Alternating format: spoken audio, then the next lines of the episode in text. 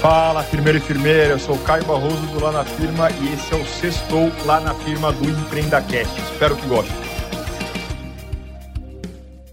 Galera, recentemente a gente postou esse conteúdo aqui. E quanto custa essa cocada? E se eu comprar todas essas cocadas, quanto fica?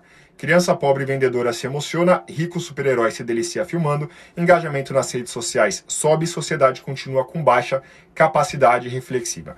Claro que além desse print do, de tweet, a gente fez aqui um texto desenvolvendo as principais críticas sobre o que a gente estava trazendo. São três: trabalho infantil, espetacularização de um menor vulnerável e essa exposição desnecessária. A gente tem visto cada vez mais vídeos nas redes sociais onde a pessoa pobre, em situação de vulnerabilidade, aparece sendo filmada, falando das suas dificuldades e coloca uma música melosa por trás.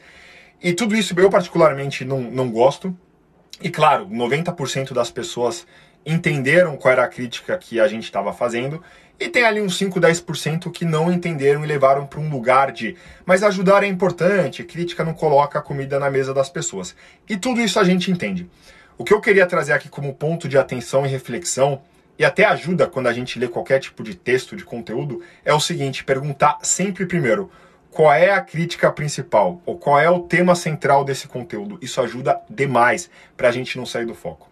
Além disso, essas pessoas que têm mais dificuldade de interpretação de texto geralmente criticam o autor ao invés de criticar o conteúdo.